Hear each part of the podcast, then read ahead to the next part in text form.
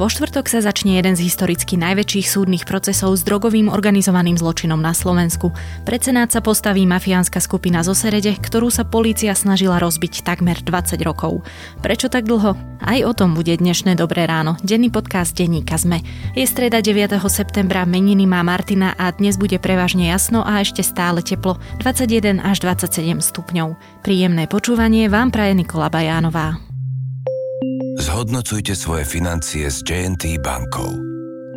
Termínovaný vklad s dlhodobo najvyšším úrokom 1,4% ročne na dvojročnom vklade. A každé vaše ďalšie ráno bude tiež dobré ráno. JNT banka. Expert na investície.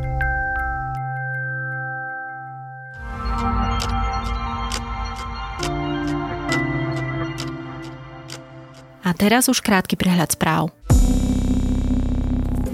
Informácie o tom, ako hlasovali sudcovia v kauze vraždy Jana Kuciaka a Martiny Kušnírovej nie sú pravdivé, povedala to predsednička Senátu špecializovaného súdu Rúžena Sabová. Predseda súdu Jan Hrubala v tomto prípade nevylučuje trestnoprávnu dohru. Média po rozsudku informovali o tom, že členovia Senátu Ivan Matel a Rastislav Stieranka v otázke neviny Mariana Kočnera a Aleny Žužovej prehlasovali Sabovu. Jozef Majský zostáva v predbežnej väzbe. Vrchný súd v Prahe zamietol jeho sťažnosť voči rozhodnutiu Mestského súdu, ktorý ho do väzby zobral začiatkom augusta. Stále platí, že Majský na základe právoplatného rozsudku nenastúpil do výkonu trestu. O jeho predaní na Slovensko by sa malo rozhodovať 30. septembra. Syn Moniky Jankovskej ju ako právnický koncipient navštívil počas trojmesačnej väzby 40 krát. Jej advokátka Lenka Charvátová naopak ani raz. Noviny SK ďalej informujú, že návštevy mali súvisieť s trestným konaním, v ktorom je Jankovská obvinená. Ak by ju chodil navštevovať ako rodinný príslušník, stráž by mohla ich rozhovory počúvať. Takto to možné nie je. Ministerstvo vnútra a Slovenský zväz nepočujúcich sa definitívne dohodli na vyplatení odmien tlmočníkom do posunkovej reči, ktorí pol roka tlmočili všetky tlačové konferencie členov vlády či krízového štábu. O tom, že za svoju prácu nedostali peniaze, informoval pred niekoľkými dňami predseda zväzu Jaroslav Cehlárik. Novelu zákona o zdravotnej starostlivosti, ktorá upravuje a obmedzuje umelé potraty, odporúčili členovia parlamentného ústavnoprávneho výboru schváliť. Poslanci by mali o novele od Oľano definitívne rozhodnúť na septembrovej schôdzi. Viac správ nájdete na zme.sk.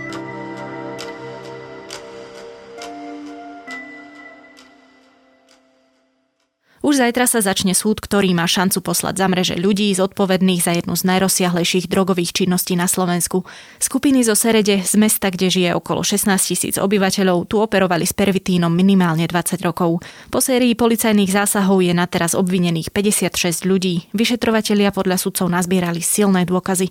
Znamená to koniec pervitínu v Seredi? Alebo tak ďaleko ani náhodou nie sme. Viac už s reportérmi denníka sme Martinou Rábovou a Romanom Cuprikom. Jedno z miest, kde sa vraj dro- drogy predávajú, sme sledovali niekoľko týždňov. Ihla tu je, alobal. Drogy sa tu vraj predávajú z tohto okna, stačí len zaklopať. Dobrý, môžem sa opýtať, uh, takú informáciu som dostala, že sa tu drogy predávajú. Nikdy Nikdy?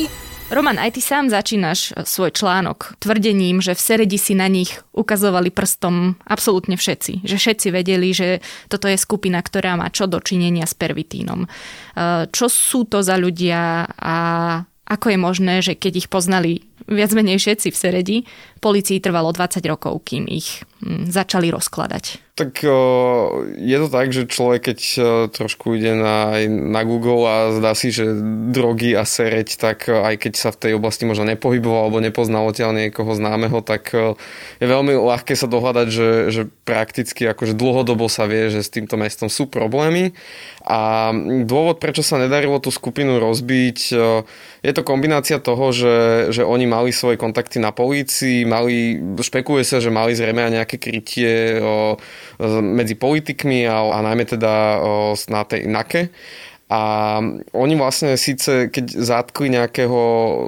nejaký ten najspodnejší článok celej tej skupiny, ktorá predávala tie drogy na ulici, tak oni nerozprávali, v podstate to odsedeli a vrátili sa do tej skupiny naspäť. Čiže táto mafia vykazovala presne také tie známky mafie, aké poznáme zo zahraničia, že všetci o nich vedia dlhodobo, policia si s nimi podáva ruky, všetci to vidia a ne, nič sa nerieši. No a vlastne až pred dvoma rokmi sa počas takého záťahu podarilo zatknúť významných členov tejto skupiny a policia získala veľmi cenného svetka, ktorý vlastne im opísal, ako to celé funguje. K tomu sa asi môžeme dostať. Čiže na základe toho ona ich potom postupne rozbila v takých štyroch fázach. E, momentálne vieme, že je obvinených 56 osôb, ale stále nepoznáme akoby ten rozsah tej ich činnosti. Tak teda v akých číslach oni operovali. Čo vieme povedať o tom pervitíne, ktorý sa vlastne vyrábal, varil v Seredi, distribuoval sa do celého Slovenska alebo aj do zahraničia. Čo vlastne vieme o tej ich drogovej činnosti? Zatiaľ máme len odhady toho, čo policia vie, lebo ja som pracoval s dokumentmi, ktorým pracovala policia a súdy, keď rozhodovali o väzbe týchto členov a oni môžu, nemôžu vychádzať úplne zo špekulácií, ale iba z toho, čo im povedali svetkovia alebo čo našli pri domových prehliadkach. A potvrdené čísla sú zatiaľ také, že, že majú toľko zadržaných tabliet, že by to stačilo na výrobu metamfetamínu v hodnote 17 miliónov eur. To je len to, o čom vieme a ten rozsah môže byť oveľa väčší, lebo oni vlastne, im sa darí ako keby, že popísať, čo sa dialo v tej skupine najmä do roku 2016 a poznajú históriu tej skupiny niekedy okolo roku 2010. Ale predpokladá sa, že vznikla, že sa tak sformovala už okolo roku 2000 čo sa dialo tých prvých 10 rokov, to policia predpokladám, že zmapované nemá, ale možno, že sa jej to časom podarí. Každopádne je to Bavíme sa tu naozaj že o neuveriteľných množstvách. Môžeme možno aj povedať, že ide o mafiu európskeho významu. Neviem, uvidíme aj, čo prinesie ten súdny proces. Keď sa pristavíme pri tom metamfetamíne za 17 miliónov eur, bolo to 2,5 tony tabliet. Mati, ty si to vlastne porovnávala, tento údaj s legálnymi liekmi, ktoré sa e, dajú získať a ktoré obsahujú pseudoefedrín, čo je teda tá látka potrebná pre výrobu pervitínu. Tak teda ako to je? V podstate som dospela k záveru, že tých 2,5 tony, ktoré zadržala policia, sa rovná tomu množstvu, ktoré sa v Lani na Slovensku predalo v tých liekoch, ktoré obsahujú tú látku potrebnú na výrobu toho metamfetamínu, čiže pseudoefedrín. Na Slovensku sa v podstate stále predáva zhruba 14 liekov, z toho 4 sú na recept, z tých zvyšných 10 je voľnopredajných a všetky tieto lieky v určitom pomere obsahujú ten pseudoefedrín. Nie je to ale množstvo, ktoré sa doviezlo na Slovensko a tým chcem povedať, že sa nedá urobiť ten záver, že by to nakúpili v slovenských e, lekárniach, práve teda títo ľudia, ktorí operovali v Seredi. Tak teda odkiaľ mali oni takéto množstvo liekov. Polícia mi oficiálne nechcela povedať, že odkiaľ e, boli tieto tablety e, dovezené na Slovensko. Boli zo zahraničia, teda neboli zo slovenských lekární, iba toto mi mohli potvrdiť oficiálne, ale teda z uznesenia, ktoré má e, Roman už dnes k dispozícii, vyplýva, že tie tablety boli z Polska a ak sa nemýlim ešte z Balkánu a, a išlo teda o lieky, o ktorých sa teda písalo už roky aj v zahraničných médiách. Presne, že z Polska sa vlastne získavajú práve tie lieky na výrobu pervitínu. Áno, presne tak. Opäť poslúchať si môže aj správy aj 10 rokov staré o tom, že, že ako Česi napríklad zadržali veľký kontraband takýchto liekov, ktoré niekto pašoval, pretože v Polsku sa k ním vedel bez problémov dostať a v Česku ako aj na Slovensku sú na predpis alebo nie sú vôbec povolené. Čiže o tomto sa vedelo dlhodobo, že, že z tejto krajiny k nám prúdia tieto lieky. Ešte predtým, ako sa dostaneme k tomu samotnému rozloženiu a pochytaniu tých jednotlivých ľudí, teda nie všetkých 56, ale teda tých najdôležitejších, vlastne čo je začný pervitín? Každý o ňom pravdepodobne počul, či už viac alebo menej, ale čo je to vlastne za látku? Keď sa pozrieme napríklad na štatistiky liečených ľudí z drogovej závislosti, tak pervitín tam hrá asi najväčšiu úlohu. Neznamená to, že je to najužívanejšia látka a podobne, ale napríklad najviac e, tých liečených ľudí, ktorí idú na to liečenie, tam príde práve so závislosťou na pervitíne. Tak čo je to vlastne za látku? Na rozdiel od možno iných drog, ktoré musíš aj doviezť z Afganistanu a podobne, tak túto drogu si, vie, čo sa vlastne ukazuje teraz, si vedia Slováci vyrobiť sami. O, materiály na to sú dostupné, aj keď nie je ľahké ich získať naraz vo veľkých množstvách, ale keď vieš ako na to, alebo máš niekoho podplateného, tak si to vieš zabezpečiť. Je to lacná droga? Je to lacná droga, ktorá vzniká tak, že, že si zabezpečíš veľké množstvo efedrínu z rôznych liekov a do toho musíš si zohnať prekurzory, aby si mohla syntetizovať tú drogu. Najviac sa tam využíva pri tom fosfor a ešte aj nejaké iné, iné látky. A opäť akože všetky tieto látky sú, dajú sa nejako zohnať a preto aj taká rozšírená. Ona inak vznikla už v Japonsku koncom 19. storočia a čo som si tak len zbežne čítal, tak ona na chvíľku ako keby sa stratila z dohľadu, ale potom si ju napríklad v Čechách nejaká, nejaká skupina si ju vyhľadala niekde v knižnici knižku o tom, že ako sa to robí, tak začali, akože založili takú prvú skupinu mafiánsku, kde varili takúto drogu. Takže tá história tej drogy je celkom zaujímavá. V Česku začali k tomu pristupovať e, prísnejšie, tak ako plánujú s tým niečo urobiť aj na Slovensku, keď tu máme teraz rovno pred sebou najrozsiahlejšiu pervitínovú akciu alebo drogovú akciu v histórii Slovenska? A zistovala som e, odpoveď na túto otázku aj na ministerstve zdravotníctva. Odpoveď bola, že momentálne teda nemá ministerstvo žiadne indície, prečo by malo e, zákon alebo vyhlášku nejakým spôsobom meniť v podstate. Alebo svoj prístup k tejto Alebo látke. svoj prístup. Samozrejme, policia by privítala, ak by sa lieky, ktoré obsahujú drogové prekurzory, ako je pseudoefedrín, obmedzili ešte viac.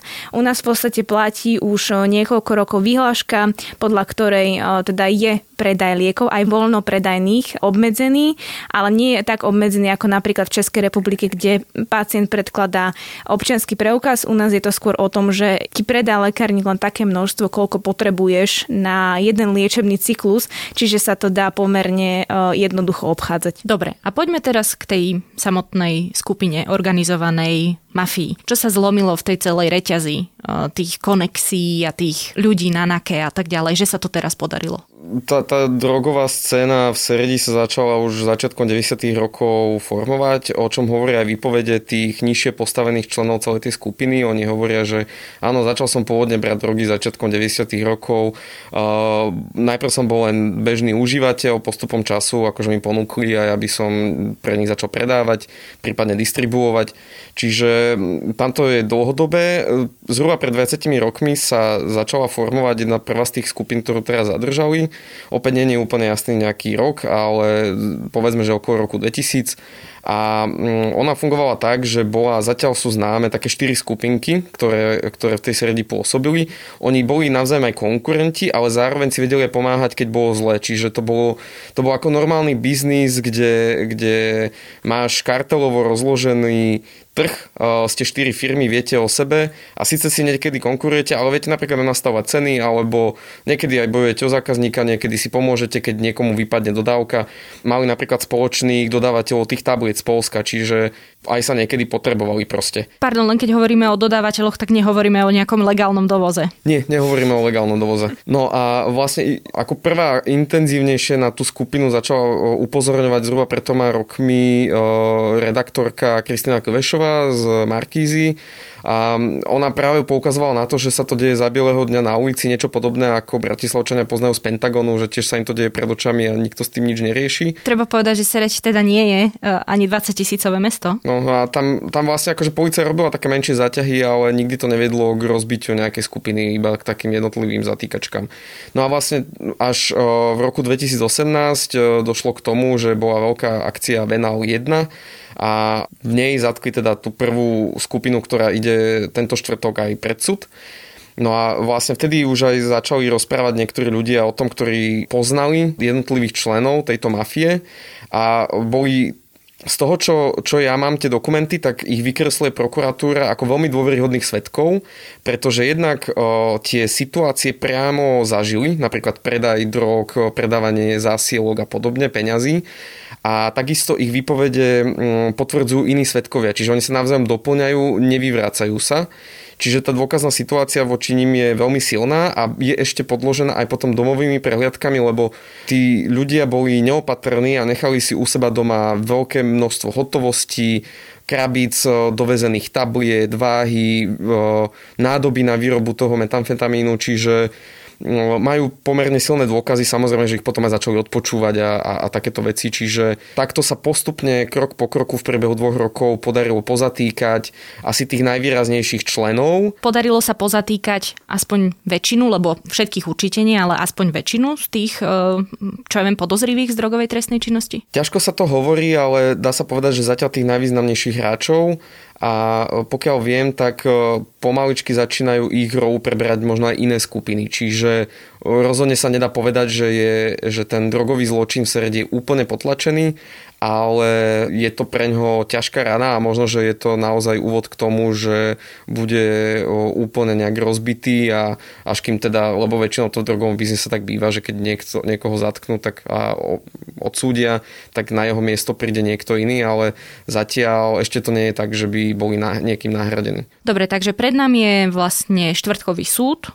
Čo sa bude diať na ňom a čo sa z neho teoreticky ešte môžeme dozvedieť? Čo sú tie nezodpovedané otázky v tejto chvíli ešte? Tak postaví sa pred neho tá prvá skupina, tí kľúčoví členovia a tí najvyšší bosovia popierajú svoju vinu, ale verejnosť sa prvýkrát bude môcť normálne otvorene dozvedieť o tom, čo sa tam dialo, keďže súdne konania bývajú verejné a môžeme očakávať teoreticky, že možno, že ďalší ľudia sa zlomia a budú ešte viac rozprávať, aby si tým zaistili nejaký nižší trest, takže bude to ešte veľmi zaujímavé, lebo tam je napríklad, e, čo ešte na súde nie je, tak tam je už aj pokus o úkladnú vraždu, keďže oni zvažovali, že a plánovali, aspoň podľa svedeckých výpovedí, že zabijú toho kľúčového svetka, ktorý začal rozprávať. Čiže uh, môže to mať uh, pomerne silné následky, napríklad aj v tom, že policia odhalí vlastne čierne ovce uh, spomedzi seba, ktoré tejto skupine roky pomáhali. Toľko k drogovej trestnej činnosti zo Serede.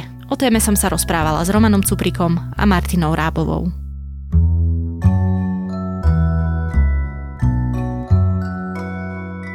V mojom dnešnom odporúčaní sa vyberieme do Sobiboru, presnejšie do vyhľadzovacieho tábora na juhovýchode Poľska. Práve na tomto mieste, po ktorom nacisti zahladili všetky stopy, zavraždili najviac ľudí deportovaných zo Slovenska. Viac sa už dozviete v špeciálnom podcaste Odkrývanie, ktorý vám sme prináša spolu s dokumentačným strediskom holokaustu. Začíname dnes symbolicky v pamätný deň obetí holokaustu a rasového násilia. Podcast moderuje Sonia Ďarfášová, ktorá už dlhodobo mapuje osudy pamätníkov dvoch totalít. Odkrývanie si budete môcť vypočuť vo feede Dobrého rána každé dva týždne, vždy v stredu. Okrem toho, link určite určite nájdete aj v našom podcastovom klube Denníka Zme na Facebooku. A to je už na dnes všetko. Počúvali ste Dobré ráno, denný podcast Denníka Zme, dnes s Nikolou Bajánovou. Do počutia opäť zajtra.